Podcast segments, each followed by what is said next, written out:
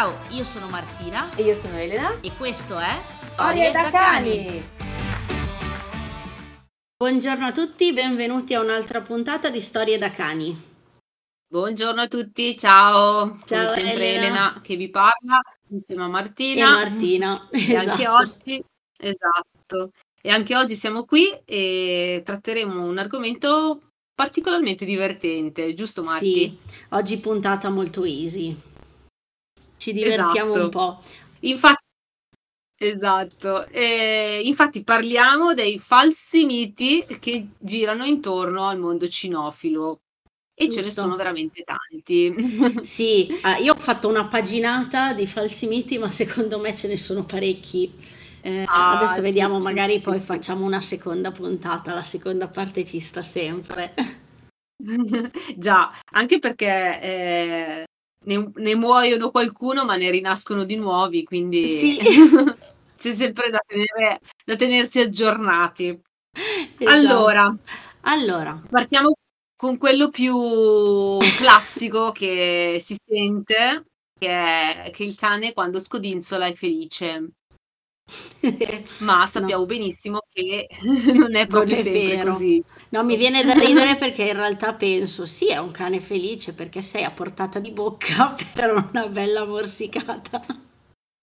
Già, già, è vero, è vero. Infatti, Diceva sto pirla che è dico sempre, dico sempre che eh, bisogna vedere come scodinzola il cane più che il cane scodinzola, Brava. perché se la coda è molto rigida e tenuta particolarmente in alto, vuol dire che il cane non è molto felice, eh, ma in realtà eh, insomma è molto teso e quindi bisogna stare molto attenti in, in questi frangenti, insomma, non sempre il cane quando scodinzola è felice. Anche perché il cane comunica Eh, con la coda anche. Sì, sì, infatti. La coda è un elemento molto importante, ehm, ha tante funzionalità, ma eh, tra cui anche proprio la parte di comunicazione. Quindi ehm, in realtà quando il cane scodinzola eh, dipende appunto da come lo fa. Giusto. Io dico sempre che bisogna vedere come muove la coda, ma anche il contesto, ovviamente, in cui si trova. Assolutamente sì, è importantissimo perché giusto prima ho portato fuori una, una cana in, in passeggiata e c'era il classico cane libero di quartiere E che palle. eh, e ha avuto una... Esatto, e che palle, eh, e ha avuto un approccio abbastanza, cioè scodinzolava lui, eh, però eh, se c'era qualcuno che non era in grado di gestire il guinzaglio, tant'è che io, io stavo portando fuori una Akita americana, insomma, probabilmente quel canetto eh, non se la sarebbe passata molto bene. No, Quindi, e scodinzolava. eh, beh, perché, scodinzolava. esatto, perché ce l'aveva lì, come dico sempre, ce l'aveva lì a portata di, A, por- di bocca. a portata di mano. Esatto, La, esatto, ce- la esatto. cena è servita. Eh, la cena è servita. Un altro grande falso mito Vai. mm, che, che gira è quello che io sento sempre dire: Ah no, ma io il cane non lo prendo perché eh, non ho il giardino. Oppure, no, no, io ho milioni e milioni di, di ettari eh, e quindi insomma il cane è contento. Eh, io dico sempre che in realtà se abbiamo un giardino immenso, se vi invito ad osservare dove il, anche se avete il giardino piccolo in realtà, ma vi invito sempre ad osservare eh, dove il cane eh, sta. E solitamente la risposta è vicino alla porta d'ingresso. Eh, vi siete mai chiesti il perché? Perché in realtà il cane vuole passare più tempo impossibile con noi in quanto è un animale sociale. giusto. Quindi eh, non potete avere anche, anzi, tra le altre cose, eh, giusto gli alani che dicono Brava, mi hai anticipata. qui Martina dicono cani grandi, giardino, casa grande, in realtà l'alano è proprio un cane d'appartamento, certo è un po' ingombrante, ma eh, è un cane ehm, da guardia e eh, le sue doti migliori le esprime proprio all'interno della Sì. casa. La guardia migliore la fa all'interno della Poi non casa. so se avete mai Perché? visto un alano Perché? correre, perché io l'ho visto Esatto. poche volte. Esatto. E la guardia dell'alano in sostanza è io ti faccio entrare ma poi non ti faccio più uscire. Quindi eh, fate un po' i conti voi e, e o, eh, o non, non faccio uscire alcune che... parti di te. Giusto per... O lo faccio uscire alcune parti di te. Diciamo che ti faccio uscire, sì, ma può essere che esci a non pezzettini. Sai esatto, o... Non sai come esci. o, con qualche, o con qualche Poi pezzo vabbè, mancante. Insomma, chissà chi è il pirla che entrerebbe in una casa con un alano. Che fa la guardia, eh, dai. dai. Uno veramente non si scemo. sa mai. Sì, esatto, però nella vita non si sa mai, eh no? già. Eh, e Comunque. quindi anche questo, sfatiamo questo mito sì. che per avere il cane serve il giardino. Certo, io dico se hai il giardino ovviamente sei avvantaggiato perché magari non devi uscire la mattina alle 6 e portare fuori il cane, basta che apri la porta e, il cane, cane va a fare il bisogno fuori. Giusto. il cane va. Però eh, non, questo non eh, ci toglie dal dovere e dall'esigenza del cane di scusate, dal dovere di portare fuori a passeggio il nostro cane e limitarlo al giardino, per, per piccolo o grande che sia. Infatti, e, tra l'altro, sicuramente... più il cane è grande, più è un cane che si muove anche di meno. Ad esempio, appunto, l'alano non sì. ha bisogno, come ad esempio un Australian, può essere sì un Australian, non ha bisogno della corsa sì. o, o, di sfogarsi così tanto, è proprio quel cane che mh, poltrisce, possiamo dire, più ore al giorno. Quindi, ecco, è quel cane che trovi sul divano facilmente. Eh, poi magari sotto la brava, lana ci sei brava. anche tu sul divano, però quello è un'altra cosa. Quello è un'altra cosa. Ecco, lì diciamo che con un alano devi essere bravo nel insegnare gli spazi personali all'inizio, perché sennò... Esatto, sennò diventa abbastanza sì. invadente e anche impegnativo dal punto di vista di spazio. E a proposito di altre razze, Vai. visto che abbiamo fatto tutta una serie di falsi miti sulle, ran- sulle razze, eh, tipo partiamo subito dai border collie, dove si dice che sono i cani più intelligenti, ma dipende. eh, secondo me i border collie sono un po' lobotomizzati, soprattutto se, non viene, se, le, se i propri bisogni non sono soddisfatti a pieno. Eh, sono cani da lavoro, quindi eh, sono cani che hanno veramente tanto bisogno di, di fare. Eh, diciamo che sono intelligenti eh, nel senso che apprendono molto velocemente e eh, sono molto portati per tutto quello che è eh, trick, quindi sì. eh, comandi piuttosto che, che, la, che lavoro, ma eh, diciamo che se queste cose non vengono soddisfatte, in realtà tipo si lobotomizzano sulla pallina. Infatti, la cosa classica è il border collie che ti si attacca al, a, al, al piede portandoti la pallina o il bastoncino e non ti molla più perché eh, vuole che tu continuamente sì. la tiri. E qui abbiamo eh, sfatato un altro mito, cioè che tutti i cani amano sì. giocare con la pallina. Eh, brava, infatti la pallina tante volte diviene un modo di un diventa uno scarico eh, uno scarico, cioè una, un, uno scarico uno di sfogo, frustrazione sì. anche perché tutti, per esempio i border collie che continuano a riportarti la pallina in realtà non è tanto una gioia per loro, ma è proprio un eh, è l'unica cosa che, che, mi fai fare, va bene, giochiamo con questa pallina, ma in realtà se notate il loro stato di emozione, certo non no, sono i cani più felici no. di questo mondo. È, è un po' come se a un bambino continuaste a chiedere di riportarvi delle cose.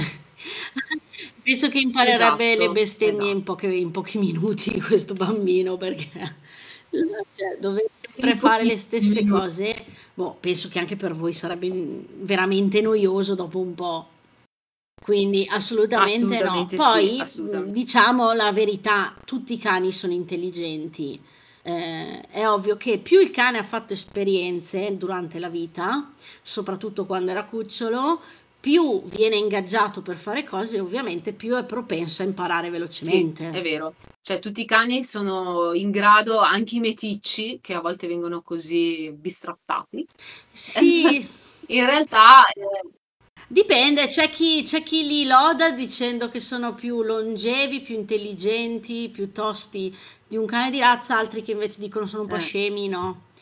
E cose così, non c'è una via di mezzo. Non c'è una via di mezzo, però in realtà io penso che tutti i cani abbiano la, la potenzialità di essere intelligenti, dipende moltissimo veramente dalle esperienze che, che fanno eh, quando sono cuccioli, ma anche quando sono adulti, ovviamente. Più cose gli vengono proposte, ehm, più sono in grado di apprendere a livello cognitivo nuovi comportamenti piuttosto che nuove modalità di porsi all'interno del, del contesto in cui vengono portati. E...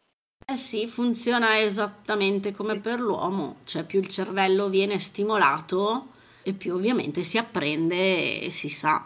Eh, qui cioè, io litigo sempre con il mio figlio più grande su sto discorso sulla differenza tra ignorante e stupido. Cioè, stupido è una, è una cosa genetica, nel senso che fino a una certa non, non ce la fai, cioè i tuoi neuroni non ce la fanno. Ignorante invece quella persona che non ha studiato una mazza, ma perché non poteva o per scelta propria, e quindi ignora determinati argomenti. Sì. Funziona così anche per i cani, più gli si insegna, più li si stimola e meno sono ignoranti. Esatto, esatto. Poi è ovvio che in famiglia c'è sempre quello un po' scemotto, però vabbè. Eh, vabbè. Se tipo quei meme dove c'è tutti hanno l'amico cretino, no? E cose così. Vero.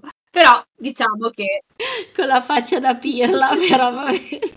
Tutti hanno comunque la stessa potenzialità di poter apprendere. Magari con i loro tempi, però tutti hanno la stessa potenzialità di poter apprendere.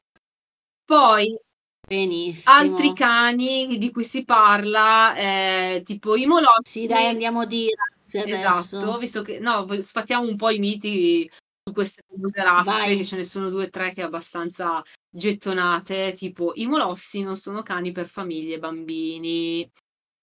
Allora, qui secondo me si apre veramente una grande parentesi, eh, nel senso che secondo me i molossi sono cani estremamente sensibili a livello emotivo. Eh, eh, quindi sì. sì. è vero, se decidi di prendere un molosso non lo puoi prendere a cuor leggero perché comunque eh, questa emotività tante volte li porta a non saper gestire eh, le proprie emozioni e quindi avendo, avendo una fisicità estremamente importante possono magari fare anche danni. Causare problemi. Eh, sì. In realtà, secondo me, i molossi sono cani eh, estremamente mh, mm, adatti anche alle famiglie, certo, magari non come primo cane, o se è come primo cane, innanzitutto eh, assicurarsi di ehm, scegliere una, un allevamento, comunque un, sì. un allevatore che lo fa seriamente, perché purtroppo tra i molossi, soprattutto tra gli Amstaff, ci sono tanti cagnari, come diciamo noi, giusto? E... Perché sfatiamo un altro mito il carattere è in parte genetico. Sì, sì assolutamente. Eh, il carattere è in parte genetico, infatti questi cani sono stati al, agli albori selezionati per uccidere altri cani. Eh, è brutto da dire, ma purtroppo è così perché li mettevano nei ring. Eh sì. Eh, li hanno molto, eh, hanno molto alleviato a livello genetico questo comportamento, ma come è vero che nel nostro DNA c'è eh, quello della mia tris, trisnonna e anche per loro eh, probabilmente ancora un po' di DNA in questo senso c'è.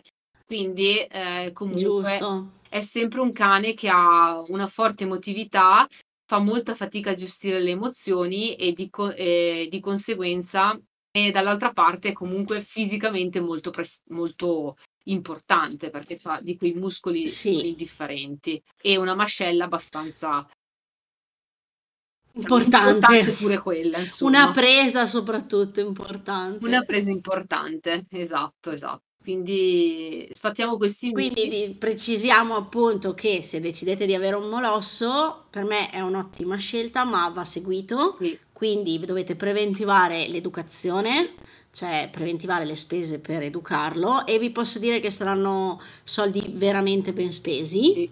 perché poi i molossi veramente danno tanto Infatti questo essere imponenti e tosti fisicamente aiuta molto se si hanno bambini in casa perché i molossi sono quei cani con una soglia del dolore molto alta sì. e una pazienza anche infinita. Sì. Proprio... Quindi, cioè, non è che si, possiamo dirlo, non è che si incazzano in 448 come magari un chihuahua, no? Che ha la pazienza di un colibrì. eh, diciamo, eh, quindi per un bambino vanno bene. Sì. Eh, ovviamente anche i bambini vanno educati Assolutamente. su come ci si comporta con i molossi, con i cani in generale, perché i molossi magari stanno zitti, stanno zitti, stanno zitti, a un certo punto gli girano e il problema è che appunto fanno danni però il, il, la soglia del dolore alta li rende proprio um, una razza perfetta per le famiglie.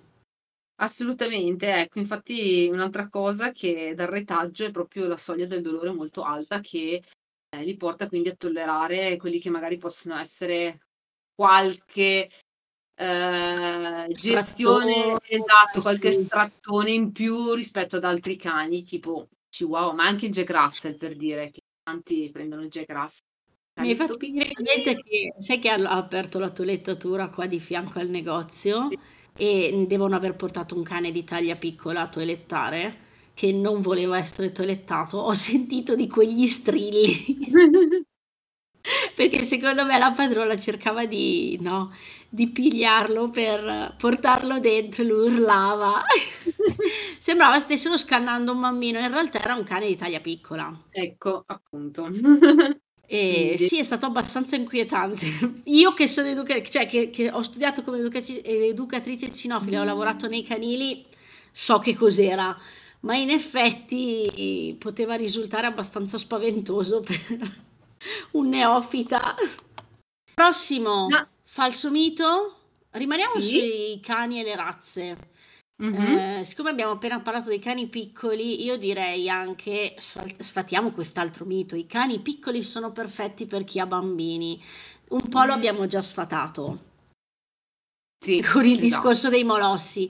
Non c'entra la taglia, è ovvio che ogni cane è a sé, ogni cane ha il suo carattere, però di sicuro i cani di piccola taglia hanno meno pazienza e hanno anche, sono anche un po' più sensibili ai, al tocco e ad altre cose rispetto a un cane più grande. Sì, anche perché sapete che i bambini, diciamo involontariamente, perché giustamente eh, non hanno ancora tutta la coordinazione perfetta del, delle loro sì. eh, capacità motorie, magari sono, prendono, stringono, fanno tutte queste cose un po' particolari, ma mh, mm, non, non non intenzionalmente, quindi magari il cane piccolo è portato a eh, essere più delicato da questo punto di vista. Sì. E, e, quindi sicuramente non è vero che i cani piccoli sono adatti a tutti i bambini. Poi anche lì dipende, perché ripeto, come prima stavo dicendo, il Jack Russell è, è un cane piccolo, ma è un cane con una tempra in, cioè, abbastanza Giusto. importante, così come il bassotto, eh, sono cani piccoli, sì, ma che sono cani che sono stati studiati per entrare nelle tane e tirar fuori la preda dalle tane. Quindi, eh, cioè, capite che, non che sanno questa cosa. Esatto, non tutti sanno questa cosa, ma i bassotti e, e i Jack Russell sono stati eh, studiati appositamente per andare a tirar fuori le volpi e dalle tane. Eh sì. E tra le altre, le, altre cose, i Jack Russell sono ottimi cacciatori di nocivi, venivano messi nelle stalle appositamente, così come i bassotti, eh, ottimi cacciatori di ratti e quant'altro. È vero. E quindi, ragazzi, tenete presente che... Mm, tenete presente che sono cani, insomma, che se, se si intersta- interstadiscono su una cosa non mollano. Eh. Io eh, li chiamo i cani supposta perché sono esatto. bassi e lunghi, no? Proprio per potersi infilare nelle tane. È un po' come la supposta sì. quando va su per il... Va bene, ok, andiamo avanti. Ecco, esatto. Ed ho fatto la, la similitudine. Speriamo che non siate a pranzo mentre ascoltate il podcast. I miei deliri delle, dell'1.33, perché è l'1.33 in effetti. Quindi non è vero che, piccoli, che il cane piccolo è un cane che va bene per i bambini, assolutamente no. No. E così come vai, vai. I famosi Labrador Golden Retriever che sono perfetti per, per i Mannaggia bambini. la pubblicità. Esatto, mannaggia la pubblicità. Eh, io potrei passarvi eh, magari il Labrador eh, sotto questo punto di vista, ma il Golden Retriever no, no. in assoluto. È un cane estremamente competitivo e possessivo, quindi gli piace competere un oggetto, gli piace possedere un oggetto, quindi sì. attenzione quando si gioca, i giochi e, questa, e queste cose qua. Che se ci pensi più o meno è un cane... il carattere dei bambini, perché i bambini sono le, i soggetti eh, me, a cui piace condividere meno di qualsiasi altra persona, soprattutto quando sono più piccoli. Cioè la condivisione esatto. non è esatto. nelle loro corde, diciamo. Ah, quindi mettete un bambino di un anno vicino a un golden retriever che ha esattamente le stesse motivazioni. Ecco, quindi guarda, eh, ti posso passare i Labrador, eh, ovviamente anche qua sì. dipende molto dalla, dal, dalla personalità. Ma dipende anche dalla linea, sono... perché ricordiamo che esistono sì. due linee per i Labrador adesso, ci sono quelli da compagnia sì. e quelli da lavoro. Quelli da lavoro sono molto più snelli, muscolosi, hanno una crapa gigante veramente e hanno anche delle belle mandibole. Mentre invece, vabbè, dai, i Labrador, quelli da compagnia li conosciamo, sono quelli che diventano obesi se non stai attento. Sì, eh, ecco. Sono dei patatoni, sono possiamo diciamo... dirlo. Sì, sono eh, veramente dei patatoni, però anche qua, insomma, sono cani che appunto perché sono dei patatoni Vengono, e sì. gestiscono le loro emozioni. Vengono ah, sottovalutati. Che siano... Sì, sì, vengono molto sottovalutati quindi queste due razze, eh, se dovete scegliere proprio tra il Golden e il Labrador, io vi consiglierei sì. il Labrador per se avete un bambino piccolo. Eh, ma eh, in realtà mh, sono anche questi cani che eh, hanno necessità di essere seguiti da, da parte di, una, di, un esperto del settore, soprattutto se in casa avete sì. dei bambini. Eh, perché poi non sono piccoli come cani, quindi...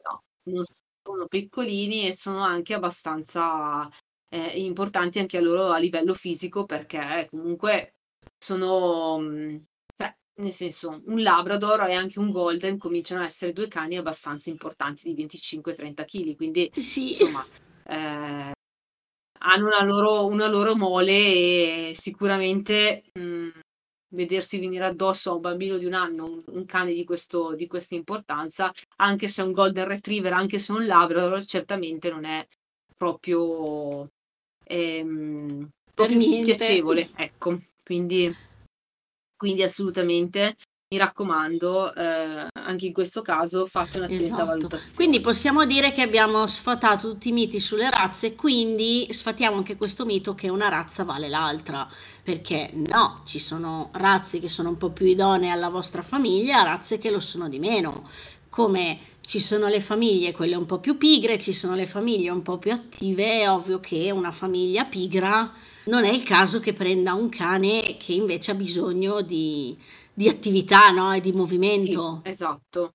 E... Quindi non, una razza non vale l'altra e soprattutto sceglierla in base alla, alla, all'aspetto, cioè alla bellezza della razza è una cagata pazzesca. Sì, e anche dirlo. sceglierlo in base a ah, ma ce l'ha il mio amico ed è buonissimo, è fantastico, è sì. perché a me è capitato ancora anche a questo. Eh, persone che hanno preso il, il border collie piuttosto che il pastore australiano che andava tanto di moda qualche anno fa.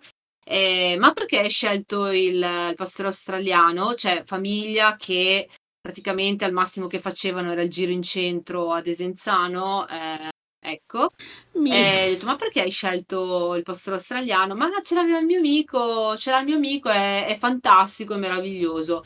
È peccato che magari eh, il tuo amico eh, ma il tuo amico probabilmente è più bravo con esatto. i cani, è anche un po' più sportivo, un po' più, un po più una persona esatto. attiva. Non, non, più bravo con i cani, ma probabilmente ha uno stile di vita differente. Quindi anche qui, se decidete di condividere la vita con un cane, soprattutto se avete bambini e siete, o siete in procinto di eh, allargare la famiglia, sia dal punto di vista a due, bipede che, che a quattro zampe, eh, magari per quanto riguarda il quattro zampe, eh, rivolgetevi a una, un educatore che vi segua nella scelta del vostro ca- del cane me- migliore per voi. Quindi tutto quello che è le consulenze preadottive che vengono poco eh, cioè noi educatori in realtà li spingiamo tantissimo, ma eh, sono ancora poco capite, ma eh, in realtà potrebbero veramente aiutare tantissimo ed evitare eh, problemi, abbandoni in futuro e, e quant'altro, insomma, perché sì. insieme all'educatore si riesce a capire quella che è facendo un'analisi attenta di quello che è il vostro stile di vita, eh, cosa volete fare, cosa vi aspettate dal cane, eccetera, eccetera, davvero eh, si possono fare delle scelte ottimali. E non perché il Golden Retriever è il cane da pet therapy, quindi va bene per fare con i bambini. Sì. Queste altre, altre cose che mi vengono sì. in mente così. Ah, ah, un altro falso mito è che non è che se tu hai un cane molto pacifico, molto tranquillo, allora puoi andare a fare la pet Ah sì, ecco, questo è un altro falso mito che... Mi è venuto in mente adesso. Sì, eh, esatto. Cioè, il, questa, io, ho un sacco, io ho conosciuto un sacco di gente che portava il cane tipo al, eh, alla casa di riposo perché dice per, senza avere una qualifica, senza niente, perché ho un cane molto bravo, molto tranquillo. Eh, cioè, infatti, anche no. Esiste, esa- esiste un addestramento anche per la pet therapy. Sì, ah, esistono scuole che tra l'altro durano anche due o tre anni, non è che quelle serie, eh sì. eh, dove si impara a leggere molto attentamente al cane, a capire quando è il momento di staccare, è stressato, quando, sì. a scaricare tutto lo stress, perché comunque sappiamo, ricordiamoci che il cane assorbe tantissimo le, le nostre emozioni, quindi figuriamoci portarlo in un luogo eh, che può essere un ospedale piuttosto che una, una casa di riposo. Sì vero che fa bene a, agli ospiti, ma eh, magari lui si porta a casa veramente tutta una serie di emozioni estremamente negative che poi può somatizzare. Tutta più che il mm, Golden Retriever, a mio avviso, è uno dei cani più sensibili a livello emotivo, soprattutto le femmine. Io ho notato questa cosa. E, ehm, sì. e quindi mh, mm, io è un cane che, cioè, o, lo, o sapete bene come eh, aiutarlo e quindi avete fatto delle scuole specifiche, e altrimenti la pet therapy secondo me è proprio una, una di quelle attività che va fatta in maniera consapevole, ecco. Si possono sì. veramente fare danni grossi per il cane. Quindi, sì, no, sì, così concordo. Alla cavolo. E, ehm, Come dico io ad Katsum. Allo Katsum, esatto. Giusto. Sì, è più diretta. Sì, allora, visto che avevamo deciso di rimanere un pochino più concentrate con la durata delle puntate, siamo a 30 minuti, esatto. quindi io direi facciamo ancora tre falsi miti e poi facciamo la parte 2 la prossima volta. Che dici? Esatto, dai. E restate fino alla fine perché l'ultimo, visto che si fa così, è quello più interessante. Giusto. Allora, quale facciamo? Eh, eh, fa- scegliene uno tu.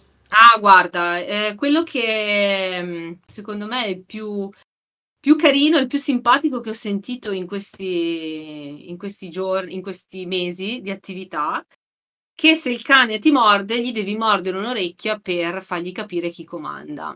Ragazzi. Sai che mi mancava questo, me, la, me l'hai raccontato proprio tu.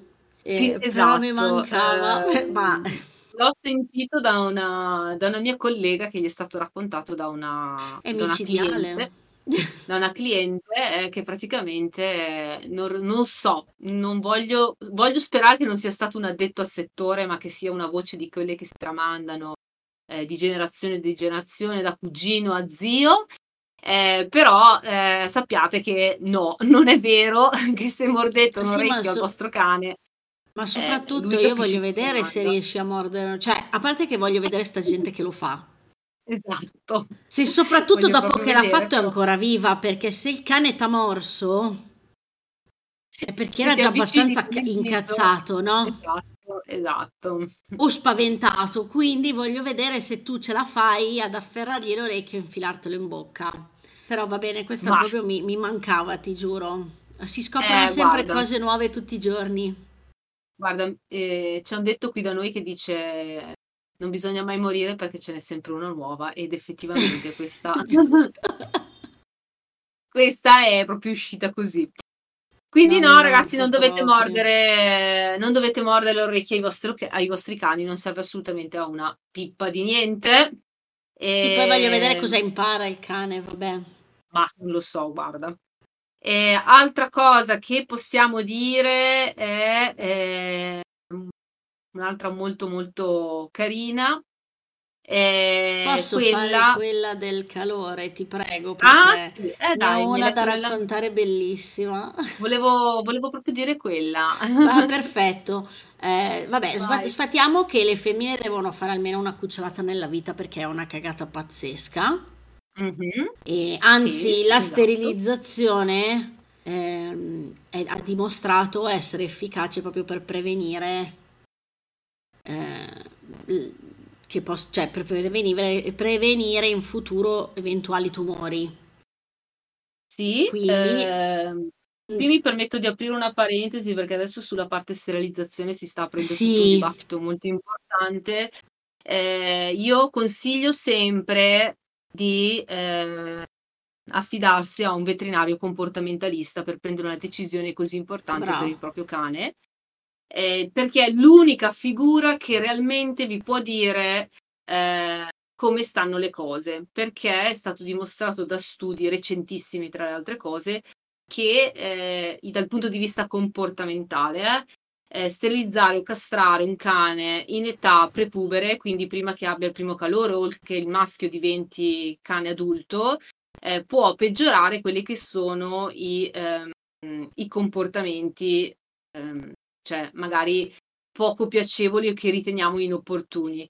Quindi ragazzi, prima di prendere una decisione così importante, eh, avvaletevi, eh, cioè affidatevi a un professionista che è un veterinario comportamentalista, Giusto. ovvero sia un veterinario che sa anche di comportamento. Fermo restando che però se Ehm, adottate il cane in canile, ovviamente ogni canile ha le sue, eh, le sue regole le sue- per la sterilizzazione. Ci sono quei Esatto. canili che ti dicono di farlo entro un tot, eh, altri che ti dicono hai un anno di tempo per farlo. Mhm, Sì, Eh, quindi poi dipende sempre da canile a canile, però sì, essenzialmente l'ideale sarebbe appunto che i cani raggiung- raggiungessero la maturità sessuale. sì, assolutamente. Eh, perché, ma ripeto, secondo me bisogna proprio vedere di caso in caso e Sì, Ehm, sono studi veramente recenti, quindi magari potete trovare il veterinario che vi dice no, non è vero, eh? sì, Eh, potete trovare quelli illuminati che magari sono un attimino più aggiornati. Comunque io il consiglio che do sempre ai miei clienti è quello di eh, affidarsi proprio a un veterinario comportamentalista, perché Giusto. solo ed esclusivamente lui, eh, una figura così, vi può dire cosa effettivamente sia la cosa migliore per il vostro cane, per il vostro cane. Eh, non fate Giusto. così alla, alla, soprattutto alla per perché- i, per i- per i maschi, perché la per i maschi, castrazione sì. in alcuni soggetti può peggiorare la situazione, perché spesso si dice lo castro perché è un po' troppo esuberante, no? Eh sì, e, invece e cose così. Ma a parte il fatto che non è detto che siccome lo castri poi non continui ad andare a montare gli altri cani. No, assolutamente, Non è vero. ragazzi. Non è assolutamente vero, anzi, eh, questo ti, ti voglio raccontare la mia, il mio caso, visto che purtroppo io quando non ero ancora educatore ed ero ignorante, appunto, ignoravo, ehm, Orazio l'ho fatto castrare, quindi no, si parla di ormai dieci anni fa. E adesso purtroppo con i cani maschi interi, interi molto ormonali faccio molta fatica perché lui non avendo più un minimo di testosterone, i cani maschi interi Sì. me lo vanno a montare come se fosse una femmina, perché il fatto di non avere più il testosterone per i cani diventa un po' un ibrido, no? Quindi i cani piuttosto ormonali eh, me lo mandano in mo- cioè nel senso me lo Sì. montano e quindi lui eh, si gira indietro perché poi ha delle forti competenze a livello sociale, dice oh ma che cacchio stai a fare? E quindi io eh, con i maschi interi, per esempio, non lo posso più, non lo posso più mettere. Quindi capite il danno che si rischia di fare. Tra le altre cose, al, al giorno d'oggi, vabbè, qui stiamo un po' divagando, eh, però c'è anche la castrazione chimica Sì, che vi può dare una mano sì, per capire che cosa può succedere. sì. Quindi piuttosto di Infatti è una andare cosa di temporanea, sì, senza poi non poter più riattaccare, brava. meglio Sì. fare un'attenta valutazione. Detto Ma ciò, detto ciò, torniamo torniamo alle, fa- al falso da fare, una cavolata pazzesca, eh, giusto? Esatto. Eh, colleghiamoci all'altro falso mito che a Sì. me piace molto e per il quale ho avuto diverse esperienze del cacchio, posso dirlo, eh, che se il cane è in calore, stiamo parlando della femmina ovviamente, mettere i pannolini o le mutandine, quelle per le mestruazioni, perché ci sono anche per i cani, impediscono l'accoppiamento. Questo lo dicono soprattutto quelli che hanno già un maschio in casa, non castrato, hanno la femmina non sterilizzata e dicono, eh vabbè, ma basta eh, mettergli il pannolino. Eh, voi avete presente un cane in, in quanti Eh, nanosecondi strappa via un pannolino a- a- a- alla cana, come dici Eh, tu, al- sì, quando deve no, poi ma avete accoppiarsi? presente un cane maschio che eh, piorette fa per raggiungere la femmina in calore? Cioè scavalcano muri, eh, s- mm, passano in buchi improponibili che dici ma come cacchio ha fatto? Cioè, eh, ragazzi, un pannolino non certo non vi salverà. Vabbè, posso, posso dirlo, è un po' Sì, i dai. nostri uomini, dai. Allora, diciamolo, il maschio, il cane maschio quando è in calore eh, Esatto. non capisce più un cazzo. Eh, ragiona veramente con l'uccello, quindi sì, fa di tutto pur di accoppiarsi, ma anche la femmina comunque se ha deciso di accoppiarsi si strappa il pannolino in meno di due Assolutamente sì. nanosecondi. eh, E cioè, qui bisogna stare veramente attenti quindi su questo. Ma anche in, ra- io veramente ho visto cani addirittura accoppiarsi attraverso un cancelletto per quelle famiglie che dicono basta metterli in una, uno in una stanza e uno nell'altra e mettere il cancelletto in mezzo, ma si accoppiano anche attraverso il cancelletto, sì, non, non c'è nulla che se la femmina decide di volere il maschio, perché anche in questo caso, appunto perché le femmine non è vero che devono fare una cucciolata, perché eh, non tutte le femmine, se lasciate libere di decidere, eh, vogliono accoppiarsi, vero? Perché ci sono tantissime Brava. femmine che farebbero anche a meno. eh, purtroppo tanti, ormai gli allevatori vanno quasi tutti con la fecondazione eh, assistita, quindi eh, ci sono pochi, ca- pochi allevatori che fanno ancora la fecondazione, cioè lasciano che gli istinti prendano il sopravvento, però io ho conosciuto tante persone che eh, la femmina non vuole il maschio e quindi non è, nel senso, Sì, eh, e così come quando in realtà la femmina decide di volere il maschio, non c'è cancelletto, muri e, e cose che possano tenere, tantomeno la mutandina che tiene su il, sì. il-. Mi hai fatto venire in mente quello che mi ha raccontato mia mamma quando lei era giovane e abitava a Milano. eh, con i suoi genitori in famiglia avevano una- un, un pastore tedesco, una femmina, e eh, era di pura razza, no? E una volta i genitori di mia mamma, i miei nonni, avevano deciso di farla Mhm. accoppiare. Non c'è stato verso, ha detto Sì. mia mamma. Gli hanno portato un sacco di maschi, cioè ovviamente selezionati, no? Eh, cose così, cioè, c'è- c'è- addirittura, siccome era un bel cane, andavano a proporre, no, il proprio maschio per l'accoppiamento. Niente, non c'è stato verso. Ogni volta che il maschio arrivava, lei lo guardava, si sedeva per terra, cioè metteva il culo a terra, no? Quindi E non gli permetteva di avvicinarsi neanche morto. ecco, questo è proprio il... eh, ma sapete quante ce ne sono in realtà di cane così, che non vogliono il maschio e Quindi, cioè, è un po' come noi, no? Cioè, se non non ci voglia, non c'ho voglia. Noi diciamo mal di Esatto, i cani testa, no? purtroppo tante volte non possono neanche decidere questa cosa e, e penso che a volte per, ca- per la femmina è un po' una violenza quella della fecondazione assistita, anche se purtroppo per, per, Sì, ehm, Ah sì, adesso c'è anche quello. Di, di mercato deve essere così, ma in realtà a volte, secondo me, bisognerebbe lasciare che la natura faccia un po' il suo corso, quindi... Brava, brava. Però tornando, spero non entrare troppo in discorsi troppo mm. complessi, insomma, ricordatevi che anche questo è un falso mito. Le mutandine non fungono da preservativo o da... no, e infatti a me una volta è capitato di andare in area cani eh, quando ci andavo. E infatti da quel giorno poi non sono più andata, ho detto, avevo l'esame il giorno dopo per diventare educatore cinofilo, mio marito vai, vai a, eh, a, cioè a staccare un po' no, la spina, prendi i cani e vai al parco, no? Io sono andata al parco della Trucca, quello di Bergamo che ha l'area cani bella grande, non c'era nessuno, ho detto cacchio, ho detto è il mio momento, no? Entro, a un certo punto arriva questa ragazza con un Amstaff femmina e mi fa possiamo entrare, sono buoni, già lì questa cosa, magari ne parliamo esatto. la prossima volta col discorso è maschio, è femmina, sti cazzi. Esatto.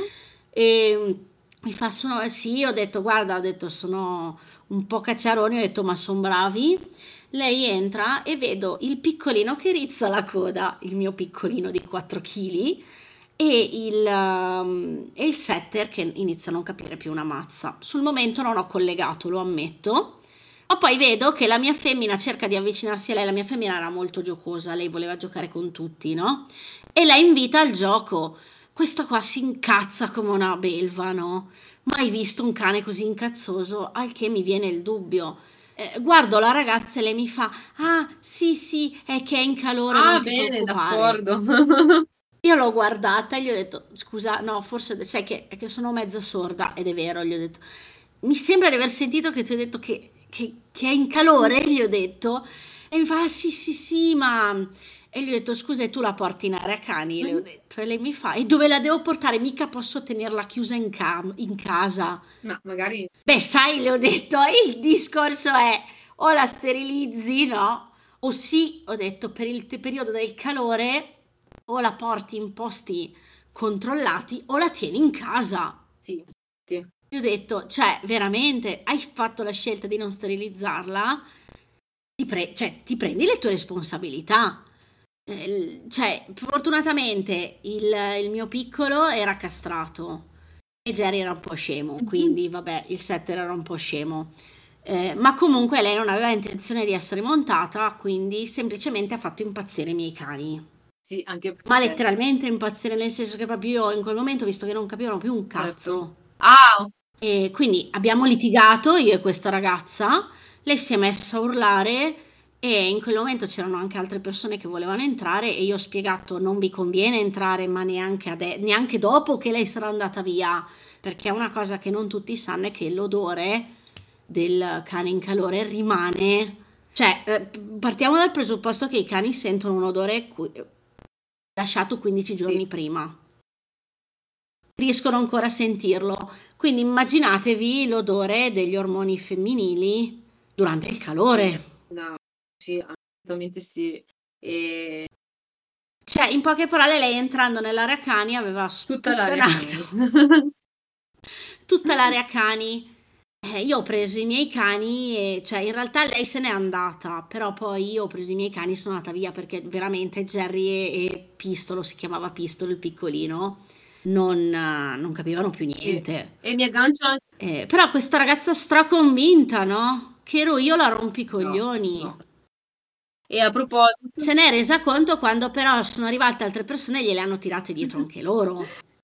Mm, e a tal proposito, anzi, aggiungo anche, magari un altro falso mito, che il cane castrato eh, non è che non sente il calore e che non può montare. Brava. Anzi, anche il cane castrato ma infatti lui continuava, il piccolino castrato, comunque continuava ad andarla a usare il problema è che lei era veramente incontrollabile, cioè lei non voleva che qualcuno gli si avvicinasse. Immaginatevi un Amstaff incazzoso. Eh sì, io con un, con un microscopico, però giusto per sfattarvi con un cosino di 4 kg. Esatto, per sfattarvi tutti i miti, eh, cioè nel senso sul calore. calore. Nel senso che non è vero che il pannolino tiene via i maschi che funge da preservativo, non è vero che il cane castrato eh, non può sentire il calore e non può montare, semplicemente non può fecondare, ma se vuole può montare.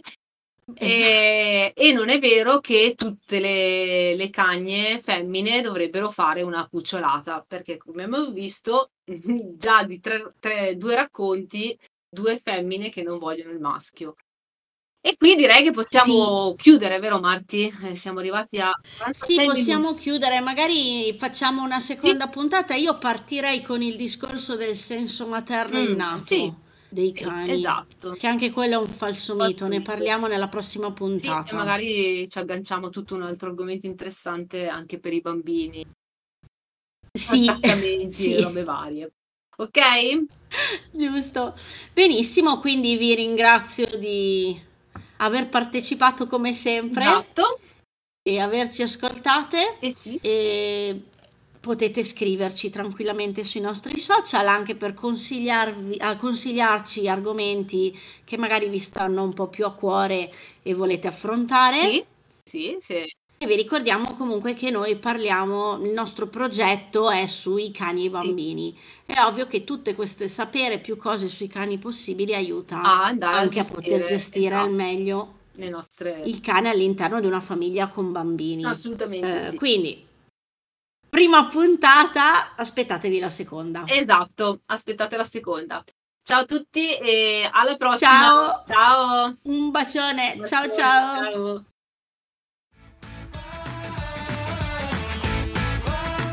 Avete ascoltato Storie da cani con Martina e Elena.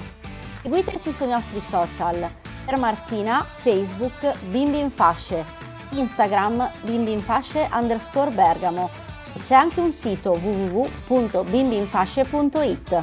Per Elena, Instagram chiocciola Gurudog Elena, Facebook Gurudog Elena il sito gurudog.it e c'è anche il canale YouTube per tantissimi consigli. Gurudog underscore educatore cinofilo.